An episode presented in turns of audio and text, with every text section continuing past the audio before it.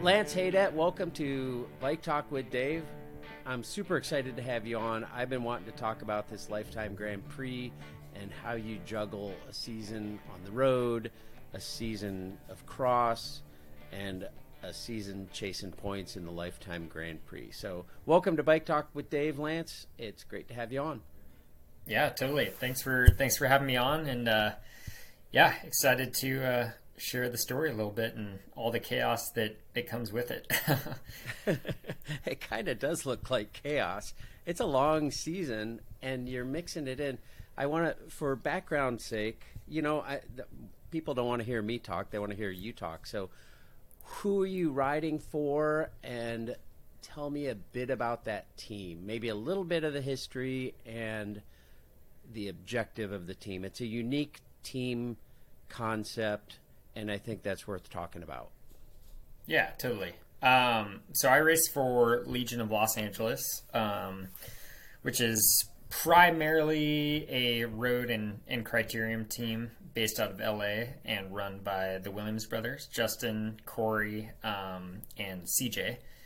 Uh, and I've been on the team since, let's see, I signed in December of two thousand nineteen, going into the twenty twenty season, um, and got to do a whopping two race days with them before racing was was uh, shut down for a little bit. But um, yeah, no, I mean it's it's been an awesome experience racing racing for that team, and I mean arguably the most dominant criterium team in in recent history, um, but also just a team that really does cool things in the sport. Um, and although like winning and, and results and, and being on the top step of podiums is definitely the, something that the team focuses on.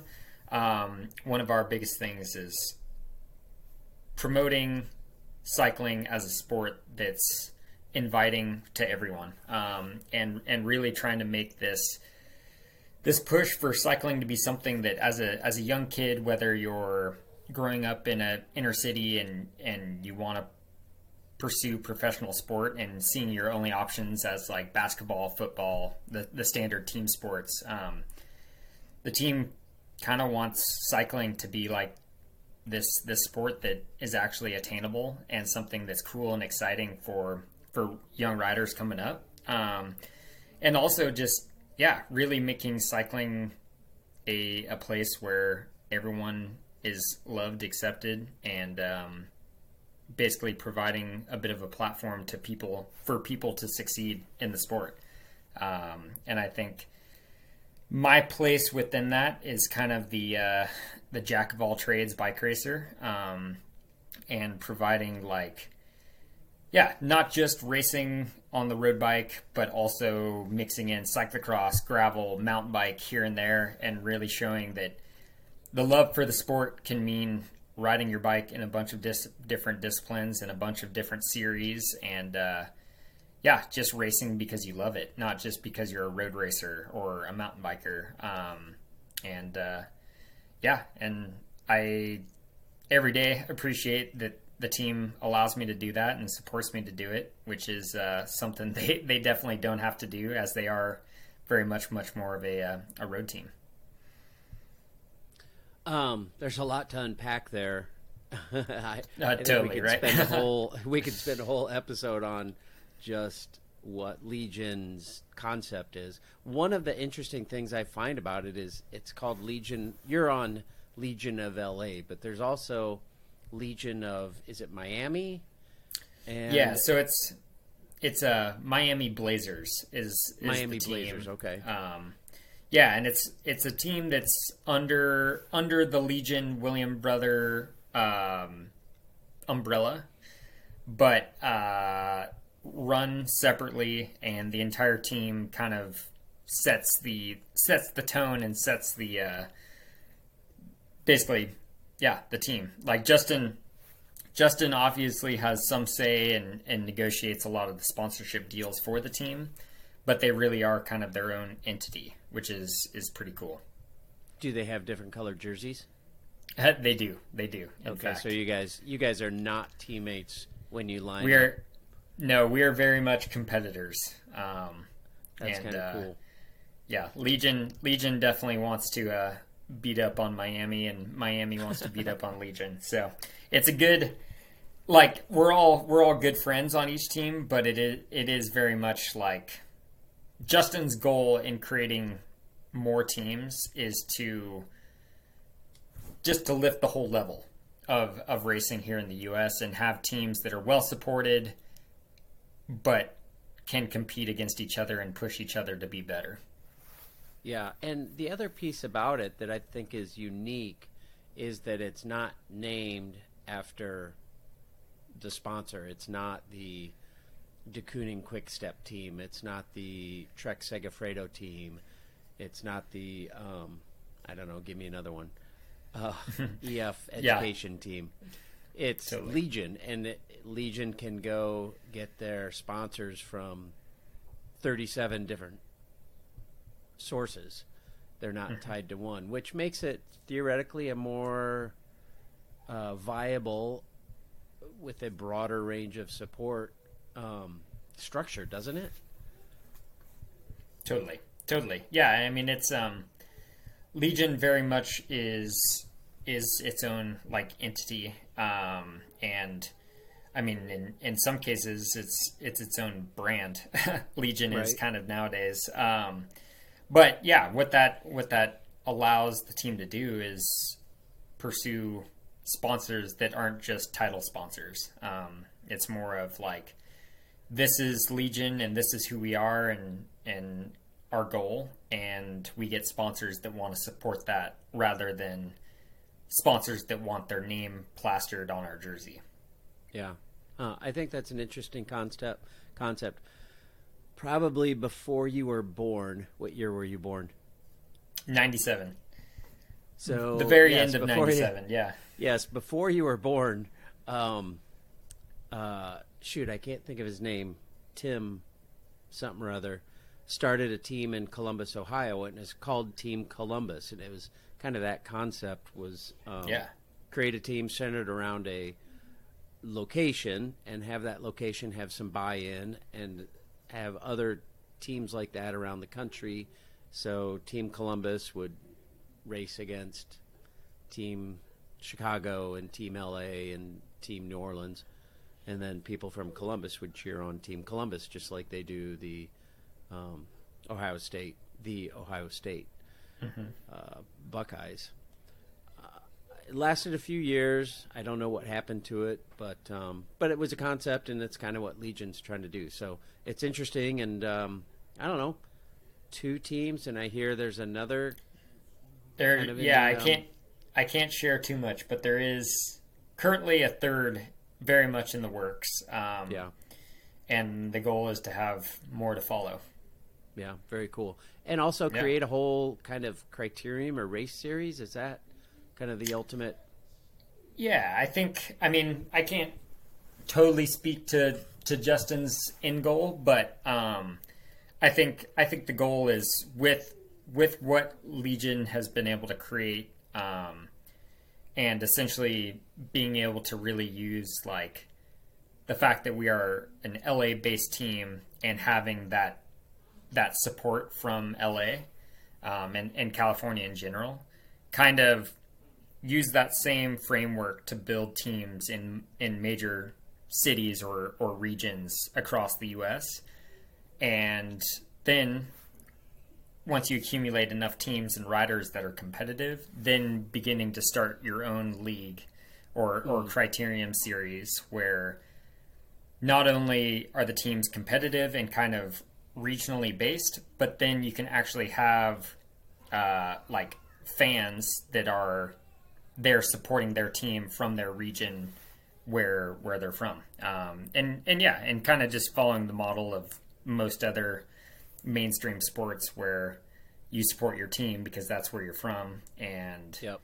it builds this fan base that's that's very, uh, it just, it, it grows on its own. Yep. Yeah, um, a dedicated, loyal fan base. Totally, totally. Yep. Um, well, that's very cool, um, and uh, it's interesting that you're on that because you are so diverse, and Legion is so seemingly focused on the road and especially criteriums. Um, although you were U twenty-three national road champ here in the U S, so you do have some yep. road cred, that's for sure. Some road but, cred, uh, yeah. Yeah, you do have some road cred. Um, so you've done a few crits, a uh, few road races, uh, stage race. You did Redlands stage race yep. this summer. But it w- was all while you were in the midst of the Lifetime Grand Prix. Yes, which is, yes, it was. I just think that's crazy, man. First of all, tell people what Lifetime Grand Prix is, and if anyone has listened to this podcast for any length of time, they would know that I find the Lifetime Grand Prix intriguing. And the reason for that is really its diversity of events. And, um, I mean, you have to excel in a wide variety of things. So well, how would you describe the Lifetime Grand Prix to someone who might ask? Which I guess I yeah. just did. No, I, I mean, I would say, uh, I would say the Lifetime Grand Prix is essentially taking six standalone events that are probably six of the largest events in the U S, maybe not the biggest, but definitely up there. Um, I mean, for sure, Leadville, Sea Otter, and, uh, and Unbound are kind of very, very mainstream events. And then Chequamegon is huge. I, I hadn't heard about it until this year, but locally in, in the Midwest, it's epic and, and legendary. Um, it and is, then it is. Big Sugar that we're we're racing here this weekend in Bentonville is a uh, new one to the circuit, but has already seen a lot of uh, a lot of praise. So I'm excited to give it a try this weekend. But essentially, um, all six of these races, which vary from Chequamegon being a two-hour mountain bike race to Unbound being a two hundred mile gravel race that takes eight, nine, ten hours to complete. Um, it's a series that really requires a rider to be flexible and to be good at, at almost anything that they're that they're thrown into. Um, and throughout the series, um, five of your races or your five best results will be tallied at the end for the overall. Um, and the men and women are splitting a two hundred fifty thousand dollars prize purse um, after this weekend. So yeah, big, uh, big event, big, uh, big series, big events, and a big prize purse. Um, and it's kind of drawn a lot of the top mixed surface racers here in the U S. Um, and myself being a road racer and cyclocross racer in the past, uh, I feel like it, it fits my, my strengths pretty well. One of the other things about the Lifetime Grand Prix is the fact that it was an application yes, um, series where they accepted thirty males and thirty females to compete in this series. What was, how'd you answer a couple of the questions on the application? Do you remember? I let's see. I think uh, I mean it was it was a pretty in-depth application process that honestly being a being a college student, it wasn't uh, too far off from college applications, honestly. But um, I think yeah, I mean some of them were were talking about like just why why do you feel suited to being in a multidiscipline series, and And part of that was just my my history as a, a road racer, a cross racer, starting as a mountain biker, um, and now with the gravel scene kind of exploding here in the U S, it just uh, it just makes sense. And I, I think literally in that in that uh, in that response, I said, um, if there was a, if there was a series built for a rider like me, this would be it. And I think that was the selling point. So very cool. um, yeah, but. Um, Yeah, and then other ones were were definitely very much, I mean, like kind of uh, influence social media content based questions, and those I mm-hmm. not necessarily my, my strong suit, so I kind of just fudged my way through those. Um, but uh, yeah, oh, overall, you have a following, you know it. I, I got a following. It's just it's just it's just not necessarily on the internet only. I I'd say my. Uh, my strength is in-person interaction, not not over the internet. But so your um, your your fan club follows you from race to race. Totally, I got a posse. It's good. No, yeah, you kidding. do for sure. You're not kidding. I want to talk about that. Um, before before I do, I I found it super interesting. I saw your name, Becca Farringer. Um, oh, who are the other cross heavy folks that uh, dove in? Um, I mean, really, really not a lot, which was honestly surprising. Yeah, I was going to say me. that's kind of it. Yeah, I mean, well, I, don't I guess know. Like, so. A, a cross race is an hour, and then you're signing so, up for a two hundred mile gravel race, and they're very, very different. And they are very different. You race criteriums. Um, yeah. You race criteriums on one of the strongest teams in the country, and it's that's as far away from Leadville and as far away from Unbound as you can get. Chequamegon's mm-hmm. a little closer because it's two hours of pegged heart rate, but um, God, the, I was really surprised to see how how did you juggle coming off cross season? Uh, mm-hmm. You did you race Worlds? Did I see you in Fayetteville? I did, yeah. In I January? Did. Okay, so that's the end of January. So you got February, March, April. Sea Otter was in April. Is that right? Yep. Um. Whew. I mean, yeah, not, that's turning not around much time. From an hour. No, and, and you are like a fine-tuned machine to race for an hour with your heart rate pegged. And then you have to ease into these longer, harder races. Of course, Sea Otter was the first. Um, so that's, I don't know, what's that, a couple-hour race maybe? Two, three hours? Mm-hmm. Mm-hmm. Yeah, it was, it was right just over three hours, I believe. So so how did you physically manage the preparation to get ready for these longer races? Yeah, I mean, honestly, for me, um, It, I mean, it's challenging for sure. I mean, coming off of coming off of a season of cyclocross, um, you're it's tough because you you travel so much, especially living on the West Coast. Um, you travel back east almost every weekend for for U C I cross racing nowadays. Um, so basically, each week you're you're dedicating at least two days a week to travel. Um, typically for me, that's like a Friday. Well, ideally it would be a Thursday, but I have school, so I fly Fridays most of the time. Um, and then you fly, and then you fly back Monday. So essentially, that whole four-month period during cross season, you really only have like three days a week where you can train. And out of those three days a week, you're typically only doing one really specific hard workout, and then two kind of either endurance or active recovery days, because then you're racing Saturday and Sunday on the weekends. So cross season, you get really, really sharp, but have almost no volume and just big base fitness. So after, after the cross season, I took two weeks completely off the bike, and then two weeks of essentially riding for fun and putting in bigger miles, Um, and, and riding with, with friends and uh, doing some stuff like the coast ride and, and things that happen in California during like February. Um, and I was also doing quite a bit of work in the gym as well. Um, and essentially those first, those first three months leading up to Sea Otter, I was doing a lot of volume as much as I could, and just hoping that through four months of, of intensity during cross season, and then putting in some volume and doing some strength work to kind of keep keep sharp a little bit.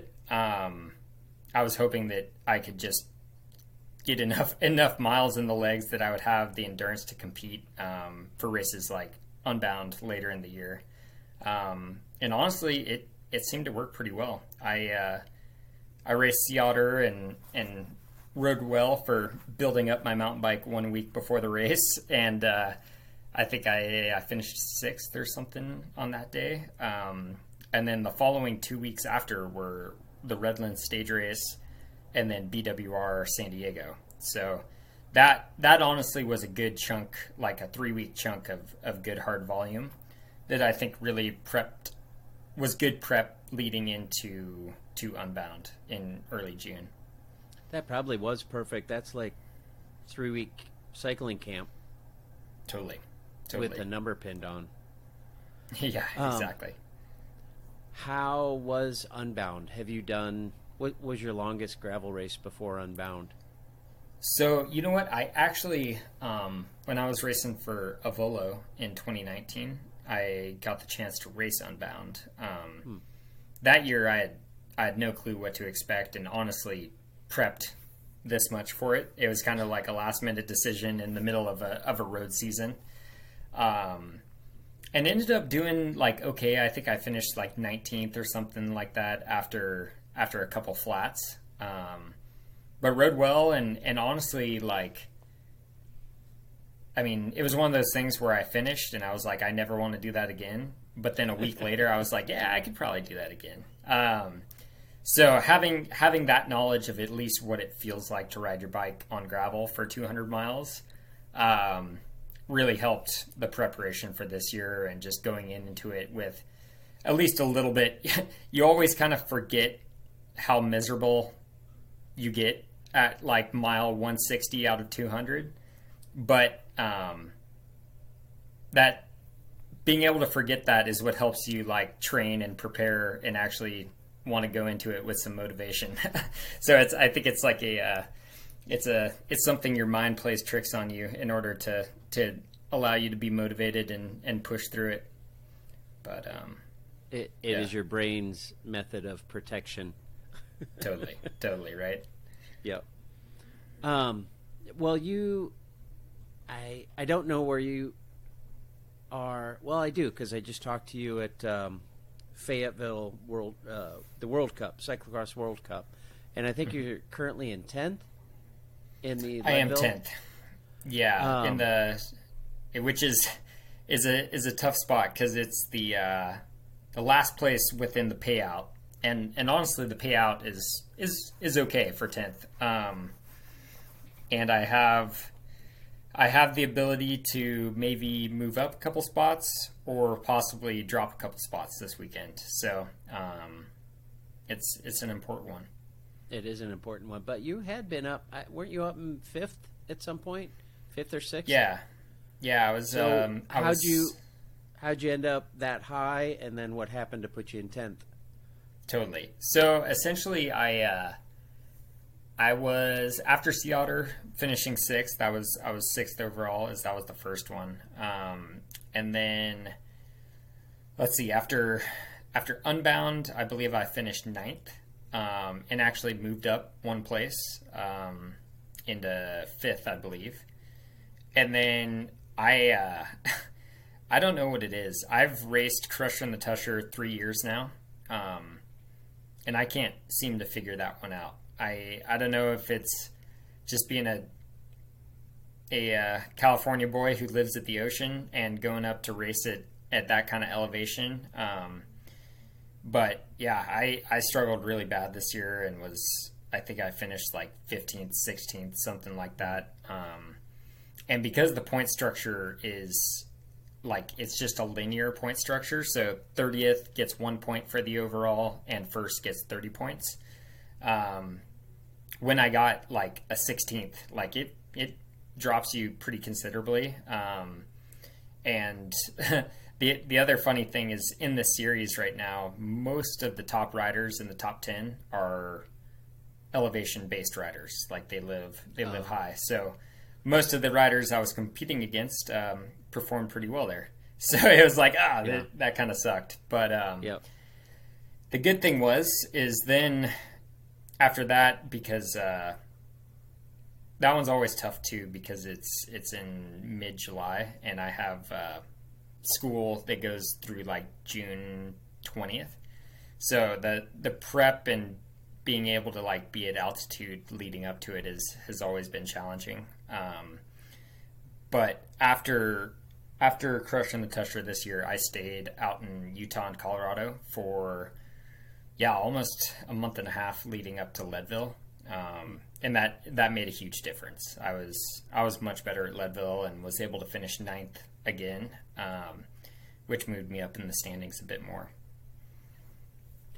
Um, do you like the, enjoy the mountain bike ones? Like Leadville's epic. Totally. Sea Otter's a great mountain bike race. Chequamegon's a Midwest epic. Totally. Um, you do love them? I, I mean, yeah, all I, I ever see them. You is on your, your crux, which, yeah. you know, floats between the uh, uh, gravel roads and cyclocross very well. But uh, I don't see you much on a uh, um, mountain bike.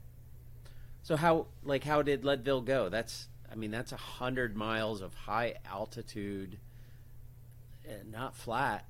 It is not mm. a flat race. It's a lot of up and down. How was that for you? Yeah, I mean, it was um, it was good. Honestly, that was probably the event that I was like most. Mm, I wouldn't. I would say nervous. Yeah, I was. I was pretty nervous going into it because I was. Um, I mean, historically, I have not been the best performer at altitude, um, and nor am I necessarily the best hour-long climber out there. Um, But I I did know that my mountain bike skills are are definitely better than most of the other riders in, in the Lifetime Grand Prix overall. So I knew that was that was going to be a plus for me. Um, and I also knew that spending a month and a half at altitude um, was about as good of prep as, as you can do.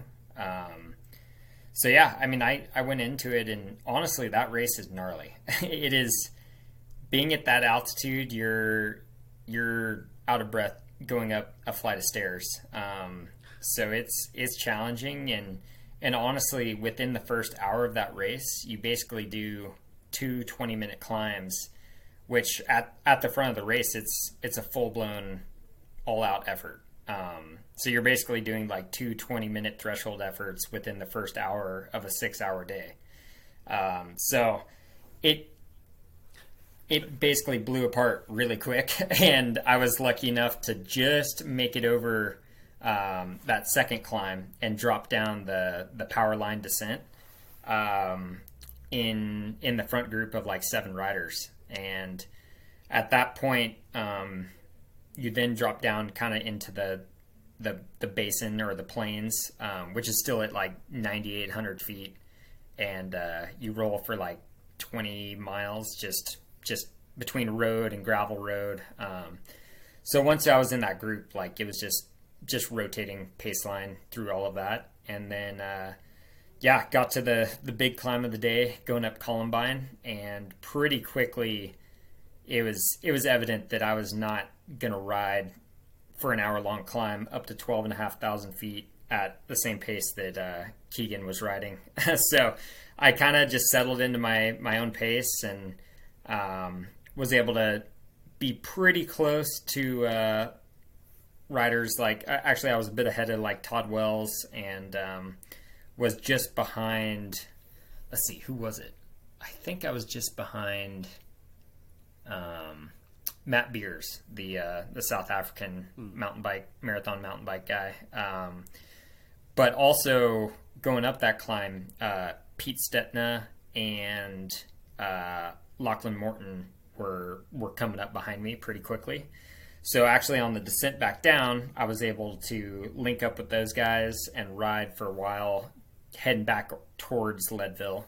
Um, and yeah, about at mile eighty, you go back up over those two twenty-minute climbs and the, the typical power line climb that's just super steep and super loose and and pretty crazy. And I was... Uh, I was hurting pretty bad. I was cramping. I was like pretty lightheaded and, and seeing stars a little bit. So, uh, and unfortunately I was probably with two of the strongest climbers in the race, and they just, they just rode away from me.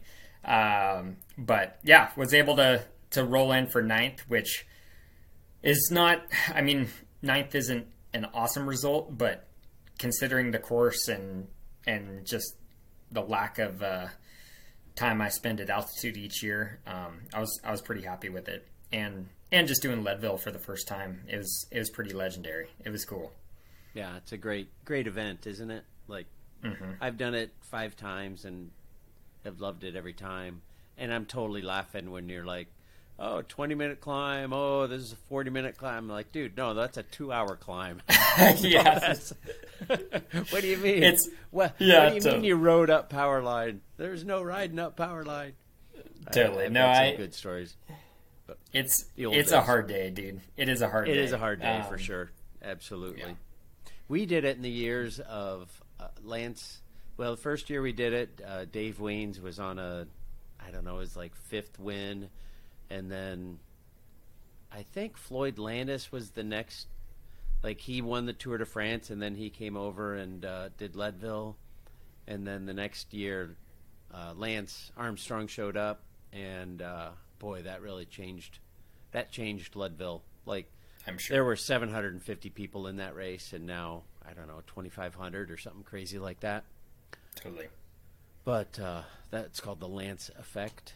The Lance effect. Um, but it was kind of fun to, to be amongst those guys. And, you know, it's an outback, so you get to see them as they're ripping down Columbine um, just a little bit ahead of us. Just a little bit. Just distance-wise, not all that far. But time-wise, it's uh, it adds up quick going up Columbine. It is so For, slow. Yeah. Time-wise, it was forever. Yes, they were forever exactly. ahead of us. Uh, so let's talk about Chequamegon. How... Whew. Welcome to Chequamegon. That was your first time at Chequamegon yeah. too, right? Yeah. No, first time. And honestly, the first year I even knew Chequamegon. And, well, I couldn't even say what Chequamegon – I couldn't pronounce Chequamegon before this year. So I'm glad that, that that's a uh, – yeah, I, I think I'm I think I'm pretty good with the pronunciation now. But um, yeah, yep. Yeah, it's uh, – dude, it's an awesome event. I mean, just being I, – I think I was kind of – telling you this earlier earlier this week in Fayetteville, but like I would never once think to go to northern Wisconsin to ride a mountain bike, but mm-hmm. honestly it's it's awesome. It's beautiful. The uh I think we're just getting there when like fall colors were starting to turn, um just yep just just yeah and uh yeah a great a great event too. So many people, and everyone was just just having a great time. And I actually probably one of the most memorable parts of that weekend was we uh after finishing the race we we rolled into the parking lot, which was totally muddy, and and uh cars were stuck everywhere because it poured rain for for like maybe only two or three hours during the day, but it it just came down. um yeah, I, I can tell you exactly the hours that it rained, that it poured. Probably the it hours started, that you were riding your bike, right? it, it started just after we went through Double O, and I think it was just ending as we finished. So it was mm-hmm. uh, it's an hour and a half, maybe two. But yeah, yeah, it but coming down poured, poured. Oh, yeah. uh, and I think I asked you at Fayetteville, you did not have rain during the race, right? Yeah, no, I I think. Maybe there was five minutes of like active rain throughout the day, but um, yeah, everything else was already just the ground being saturated and, and being chewed up from all the racers that had done the course before us. Cause that's, that's the one event where the pros actually go last. So the course has been ridden. Yeah. What, what do you think of that? That's, that's fairly new at Chequamegon, maybe two or three years ago, maybe Um, maybe twenty nineteen was the first, so it's not been that long. You used to line up just in front of us. Mm-hmm. I do have a funny story, if I can sidebar for a second. Uh, no, my wife and I do it on Tandem, and we, you know, you're assigned a gait based on your previous years, and I think w- we did like a two forty-two or something once, just had a phenomenal year. We're usually hoping for through two fifty to three ten is kind of where we land, but uh, we had a great year. So we got gate one, and when you're in the gates behind gate one, you go there at six in the morning and you take your bike into the gate and you lay it down, and then you go have breakfast and you hang out and you get ready and you show back up at nine and you get your bike out and you pee one last time, and then the race goes off at ten a.m. So we were in gate one, and we go there at six a.m. and you know, there was no starting line. The corral wasn't like really created for gate one yet. So mm-hmm. we just laid our bike where we thought the starting line was. And when we come back from breakfast, this is at nine o'clock now, three hours later, everybody is lined up like a hundred yards behind our bike. Like freaking, uh, I think Tilford was still racing then. And, you know, all the guys, Brian Matter and all the Eppins was a hundred yards back behind our bike, and our bike is just laying in the middle of the freaking street. And by we itself. Had to like, yeah, all, all by itself. And so we had to go into the back of gate one, which was essentially like whoever was right behind our wheel is where we would have been had we been in the rest of the the race. Totally. So it was it was hilarious. It's like we gained zero and just totally we looked such like the Freds, you know. Hey, this is our that's, first that's time. That's pretty funny. It was hilarious. I know it's a members-only joke, but um, man, oh man, that was our one experience with Gate One, and now we're we're back in four. But anyway, um, uh, so yeah, you guys started at one p.m. and you did not start in town. You started at the base of a grassy hill. Yes, essentially. We take a road about four miles out of town, and then we dive into what we call Rosie's Field. And you guys just, well, dove up, uh, climbed, rappelled, no, ladder, took the elevator. I don't took know. The elevator, I saw, yeah. I saw the hill you guys had to go up, and it was just like going up a wall. That's what it looked like yeah. anyway. What did yeah. it feel like? It, it felt like a wall. Um, a very, like, bumpy, bouncy, deep grass wall. Um, it was it was a really hard start, not gonna lie. It was, uh, I mean, essentially every start is, is hard because everyone's battling for position, but this one was not necessarily a battle for position. It was more just like everyone battling for the one line that was kind of burnt in, because everything else was literally like two feet deep, long grass and super bumpy and and just challenging. And I mean, we basically staircased up these like twelve to fifteen percent climbs for almost like three minutes straight straight off oh. the starting line, um which yeah I mean, talk about a way to like literally peg your heart rate within within the first three minutes of the race. It was insane. Um and then from there, I mean, it was like it was full gas um, until I, I mean, I literally got gapped off the lead group. Um, I mean, thirty-five minutes into the race, and had done the best power I had ever done for thirty-five minutes. Oh, um, wow. Yeah. So it was, it was pretty gnarly, not going to lie. But uh, I, yeah, I mean, Chequamegon was awesome. Um, what I, I will say is, uh, the two weeks leading into that, I was full bedridden with COVID.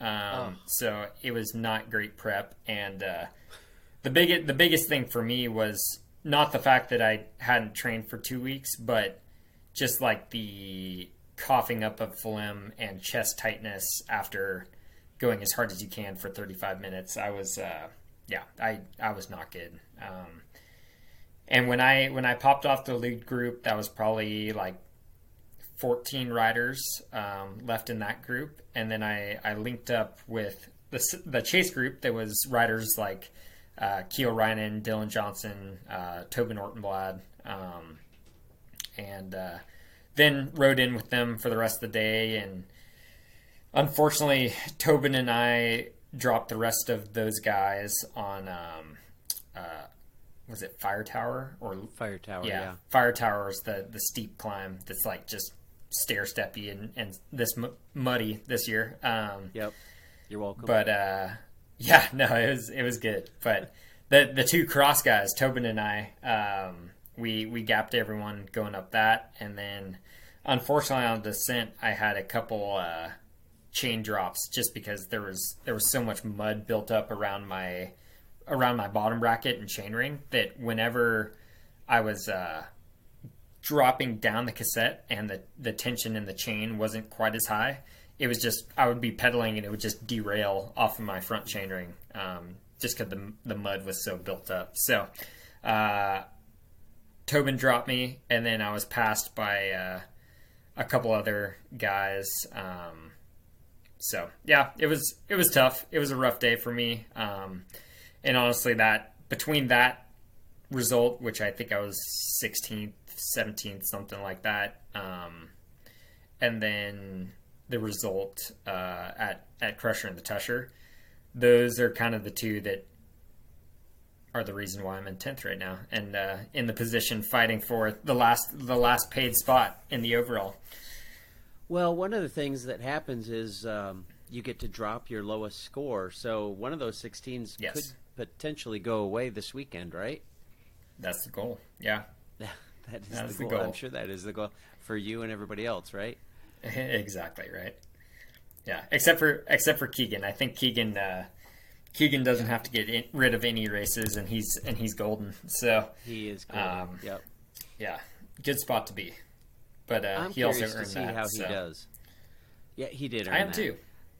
Um, he doesn't have any pressure, so I wonder if that will lighten his load and he will explode off the front, or if he'll just kind of have fun. Or I don't know. I'll be curious to see what he does this weekend. Mm-hmm. But definitely, I mean, I earned it. Yeah, the one thing I will say about about Keegan is, if he does have fun, we uh, we all better watch out, because fun for him means just smashing it. So, uh, fair enough. Yeah, I mean, I mean that's for most of us. When we're having most of the of the top riders, it's like the days that you do best are the ones that you're having fun, for sure. So yeah, um, yeah, we'll we'll see. Yep, definitely. Um, uh, you know, he's an interesting one too, going back to kind of this whole Lifetime Grand Prix concept. Uh, he raced Road Worlds. Yeah. Like, that's full whack road race. I mean, that's road racer stuff. And he's been doing a season of gravel and Chequamegon and Leadville. Talk to me about that. Like, that's just so weird, isn't it? it? Yeah, it is. And I mean, the what I will say is I, I certainly do think he has he has the power, he has the fitness to be there, for sure. Um, and I, I think he he showed that at Road Worlds, where he was he was he was there, one hundred percent. He was there. Um, yep. But I. I actually was, was riding with him for a bit today here in Bentonville, um, and was, was talking it over with him, because, uh, I mean, I I have experience road racing, and, and he he really didn't have a whole lot until until Worlds this year. Um, and one of the things he said that was most challenging for him, and uh, it's something that I I experience when I go back into crit racing after like longer periods of, of racing gravel or, or mountain bikes, is just having like the trust in everyone else around you when you're like ripping through a corner at forty-five miles an hour and you're bar to bar, and literally if one person messes up at all, you're, you're all going down and going to be jacked up.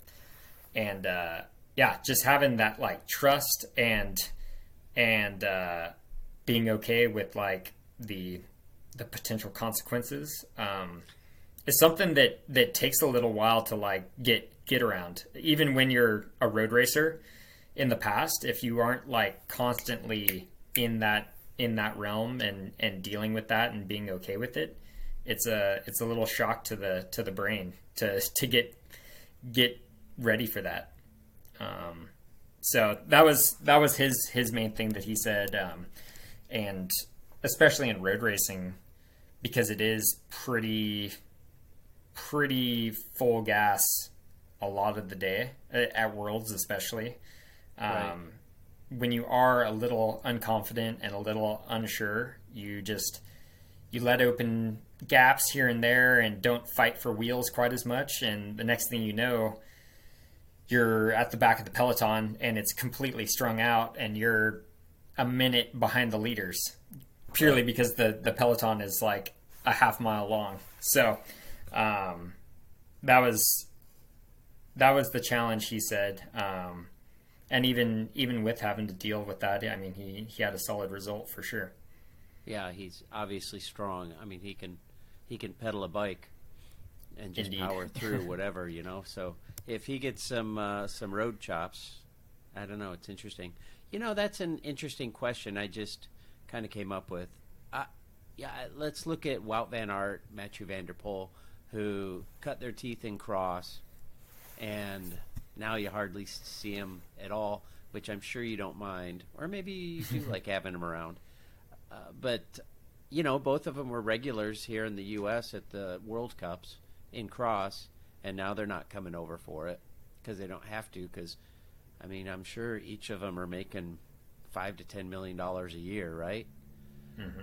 So is road like where the money is, and everything else gets there? Like, what's how does it lay out um, financially? Uh, Legion mm-hmm. hopes to have kids want to race professionally because they can make a living at it.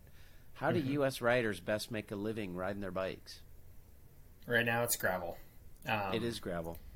It is gravel. Yeah, for sure. I mean, I think, uh, I mean, because racing in the U S is very much a, uh, it's participation.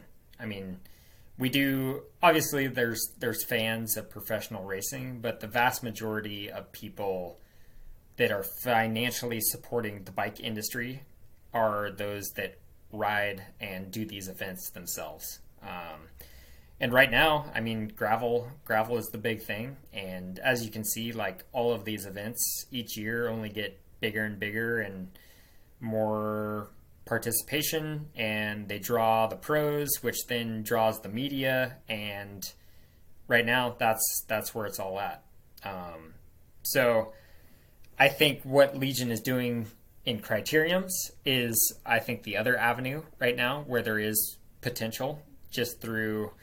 I mean, Legion Legion pays pretty pretty solid salaries for for its riders um, compared to other teams that we're competing against, which is something for me that's that's really awesome um, because it's. I'm sure it it's, is. Yeah, of course it I mean, is. It, by no means am I uh, making all kinds of money, but no, surviving is, is doable. I ate today. Yeah. I ate today. Okay, good. So good, good, exactly. Good. But. Um, It's uh, between Legion and the other competitive teams out there that are increasing in budget each year, um, and and just the fact that crits offer pretty good prize money. Um, right. So that's yeah, I'd say that's the other the other realm right now where there is a potential for making a living. Um, and then honestly, the the tough part is outside of outside of gravel and outside of crits. Road racing is is not it's not killing it here in the U S. I mean, there's not a lot of, I mean, barely any one day road races, and the stage races this year. Redlands was big, and Joe Martin was big, um, and that was about it. Gila, Gila, unfortunately, was was rather small, um, and I think it was because it was on a weekend that conflicted with a bigger crit and a gravel race. Mm. Um, so. Yeah, it's wow. it's challenging world out there um, for for the road racers, but uh, and I guess the other thing now is as a cyclocross racer, I get to see the uh, yeah just the, the lack of funding in, in cross right now as well. Um, well, nobody is buying cross bikes; everybody's buying gravel bikes. Exactly, exactly. Um, so that's so, that's where the money goes. Totally. Um. So how? Let's talk about cross for a half sec. How was yeah. Fayetteville? You know, it was it was great. It was. Um, I mean, this course is so fast, and it and was when a you criteria, bring man. Oh, it was. Yeah, I mean, it was it was ripping, and because we did get some rain the night before, um, it wasn't enough to make it muddy, but just enough to make it packed and tacky and endless traction. So, uh, yeah, I mean, it was. When you have like the World Cup riders from, from Europe, um, guys like Ely and Sweek and uh, Ventornout, like it is so fast from the gun, and it doesn't let up. Um, and uh, I I actually had a pretty good start, and for the first two laps was tacked on to the back of the front group of fourteen riders. And uh, yeah, was holding on for dear life. Um, and uh, on lap three, they they punched it up the climb, um, probably harder than they had gone. Not quite as hard as the first lap, but harder than the second lap. And uh, Curtis White and myself both got gapped off the back. Um, and unfortunately, it was a it was a kind of windy day, and I was about ten meters off of Curtis. Um, and was already totally redlined, and, and sat there for about a lap, and uh, realized it was probably better for me to, to salvage a result and uh, and link up with the chase group than it was to just sit out there and die and then get passed by everyone. So, um, yeah, ended up linking up with group two, which was probably like five or six riders fighting for yeah. fifteenth. Um, and, uh, Yeah, rode it in, and the last lap had a little, got caught behind a little crash, and uh, was, yeah, ended up, I think, twentieth, twenty-first, something like that. Um, which, yeah, I mean, again, isn't isn't the best result, especially considering uh, our our fellow American Eric Brunner was fourth on the day, which is in, that was... an insanely impressive ride. I mean, insanely, insanely yeah, impressive. Best best North American male ever in a cyclocross World Cup. So big kudos to, to Eric. But um, yeah, I mean, for me as a as an American, I think pulling off top twenties in World Cups are are solid. So yeah. I was I was I was okay with it. Definitely want uh, want more for the rest of the season, but um, was satisfied for the moment. Yeah, cool. Well, you look good out there, and oh, your smile you. is always uh, always. Um... What's the word I'm looking for? Infectious. You have an infectious, infectious. smile. Your infectious oh, right. smile, by the way, is all over freaking Fayetteville. Every time I turned it around, sure is. there was a picture of you from the uh, World Cup last year. I completely, was, completely covered in mud. It's completely ridiculous. Completely covered in mud. It was great. You just have a yeah. great smile, so it was kind of funny. Uh, I oh, also have to you. tell the story. Like, have you ever been to? Maybe you're hungry and you go to like a fair or a market, maybe a farmer's market type of thing or something like that. And you, you kind of walk around and like somebody's given free samples of like cheese, and somebody else has some little tiny pizza squares, and somebody else has a little sausage, and somebody else has a little fruit cup, and they're all just kind of giving it away free. And it doesn't really mean much in and of itself, but you turn around and all of a sudden you've had, like, dinner. Mm-hmm. That was you in Fayetteville. Like, you're over here, you're over at, you're at, with Caleb Swartz, and you're, like, I don't know, getting your tires pumped up, and then I see you over with the um, uh, the blue team, and I don't know what you're doing. You're lubing your chain or something, and then you're over with, um, oh, shoot, what's the uh, – Um, green alpha team, and alpha, he's freaking yep. washing your bike, and you're like, and then you're over at Rafa, and you're probably getting your kit ironed, or or you're yep Get, getting a little espresso, getting a little yeah. espresso. Like, you were just kind of this nomad, and I don't know, maybe you were like a stray dog, and everybody just kind of felt for you and gave you some scraps off the table, and everyone everyone just you. feels everyone just feels bad for me. It's okay. It was no. awesome. It, it was, was awesome. uh. I mean, honestly, I just, um, I don't know. I like, I like making the rounds and chatting with everyone. And the cool thing about the cyclocross world is, I mean, in none of those circumstances did I actually like ask for anything. You just show up and start talking, and, and, uh, they're like, oh dude, your bike's dirty. I'm washing right now. You want to wash it? I'm like, uh, yeah, that would be sick. Thank you. That's and, awesome. uh, and I, uh, was at the blue the blue stages tent, because they were nice enough to actually uh, drive my bike and a wheel set down from Waterloo last weekend, um, because I was I was flying home for school in the midweek and then flew back out to Fayetteville on Friday, um, and uh, I was there and grabbed my bike, and it was perfect. And then I realized that my wheel set, they had completely taken off my tires and re-glued them. Um, oh, wow. Which is, I mean, dude, I mean, that's, that's like a three hour, four hour process, one hundred percent.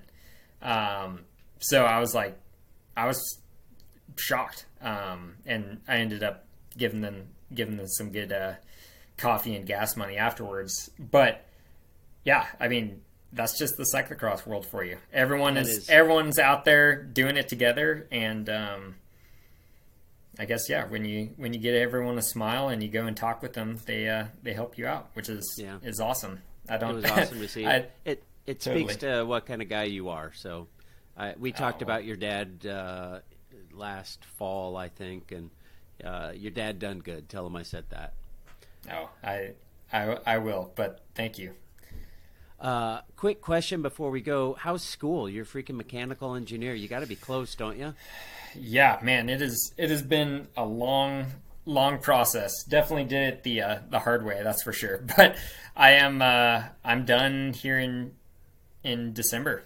Awesome! Um, Congratulations. So yeah, no, thank you. And hey. yeah, wrapping it up this quarter. It's uh, in terms of actual units being completed, it's it's not a ton, um, but it's senior project and a upper division, uh, basically. Electronic material systems class that has a couple labs a week, so it's uh it's just time, but it's it's good and it's pretty hands-on, so i'm i'm i'm digging it. Yeah, mechanical engineer. I think if I looked at the pay scales correctly, I feel like mechanical engineer is a little higher pay scale than a dirtbag bike racer. Oh, no way. We do, we do bike racing for bit. The money. Yeah. Yeah, we do. That's one hundred percent. That's why I do this podcast, to make all the money. For the money, um, yeah.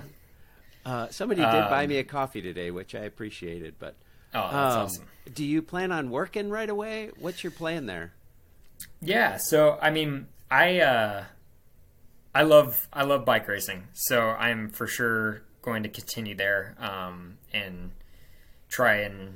Yeah, I mean, try and be the best I can be. Um, but what I will say is, growing up and racing as a as a junior in U twenty-three, I raced for Raleigh Clement and then Donnelly um, mm-hmm. with with Jamie Driscoll, who I, I see as a, a good friend and, and also a mentor. Um, and he was a mechanical engineer as well, um, graduate from U V M. And uh, yeah, I mean, he he was... He was racing great when he graduated and, and went into professional racing for a decade career that was super successful, um, and didn't didn't do much work experience in terms of of on the engineering side. Um, and yeah, and I mean, he straight up told me, like, trying to find a job after after those ten years was it was challenging. I bet. Um, so I. With that, I I do want to I want to stay relevant in the engineering world, um, hmm. and luckily I do. The cool the cool thing about mechanical engineering and bike racing and being sponsored by a lot of great companies is most of those companies develop cool products that need mechanical engineers. Um, Good point. So I uh, I'm looking into some options right now to. Continue the bike racing, but also work as a uh, a part-time engineer within the industry and with with one of the companies that I, I work with as an athlete as well. So um, I'm I'm pretty excited. It's that it's going to be perfect. Cool, and yeah, it does it does. So um, yeah, being able to combine the two things uh, that. For for years now, seem like they've been conflicting, but I think in the long run they'll uh, they'll meld pretty well together. Yeah, no doubt. I mean, everything yeah. uh, it, everything you look at is touched by some type of engineer, except for totally. The crap I stick together in my garage. But whatever. Come on, um, come on. Yeah, uh, there's no engineering brain here. Well, Lance, uh, I'm super excited for your season. You've had a great Lifetime Grand Prix. I'll be anxious to hear how Big Sugar goes. And uh, I don't know, best of luck, man. You're an awesome dude. Well, thank you. Yeah, no, thanks for thanks for having me on. And uh, yeah, always always happy to chat. It's good. I always enjoyed talking with Lance. He's a great guy with a bright future ahead of him, both on the bike and maybe designing the bike. I don't know. Good luck as he finishes school this semester. Be sure to follow his adventures throughout this cyclocross season, but also on the road, gravel, and mountain bike all year long. You can find him on Instagram at lancy dot pants and follow the entire Legion team at Legion of Los Angeles. He did wrap up the Lifetime Grand Prix series at the Big Sugar Gravel Race in Bentonville, Arkansas just last weekend. He finished eighteenth in the one hundred four mile race in five hours and thirteen minutes. That's nineteen point six miles per hour on gravel in the Ozark Mountains. It's pretty amazing what the pointy end of the races are doing while backfill like me is counting down the miles till the next aid station so I can grab a Coke and a couple of cookies. So that kept him in tenth place in the Lifetime Grand Prix, the final paying spot. Congratulations to Lance as well as everyone who put in a bid to compete in the biggest race series in America this year. I'll put a link to the Big Sugar and Lifetime results in the show notes. Thanks again for listening to Bike Talk with Dave. I'd love it if you'd be so kind as to support the show by rating, reviewing, and subscribing, and also share it with some friends. If you'd like to support the show financially and help me make this podcast better, you can go to buy me a coffee dot com or hit me up on Venmo at david dot mable. If you do, I'll send you a Bike Talk with Dave sticker. I just sent a few out this week. I want to thank Larry, Terry, and Zach. It's super awesome to put those things in the mail. There's a link in the show notes. As a reminder, as a Bike Talk with Dave listener, you are welcome to a free three-month subscription to the Adventure Plus streaming platform. It's a streaming service with hundreds of independent adventure films. Just click the link in the show notes and get registered for a free ninety day subscription. And then you can watch more than six hundred films on cycling, skiing, surfing, running, mountain climbing, rock climbing, pretty much all the cool stuff that we love. Head on over to adventure plus dot com or just click the link in the show notes for your free ninety day trial. I want to thank bike iowa dot com for being the online host of Bike Talk with Dave.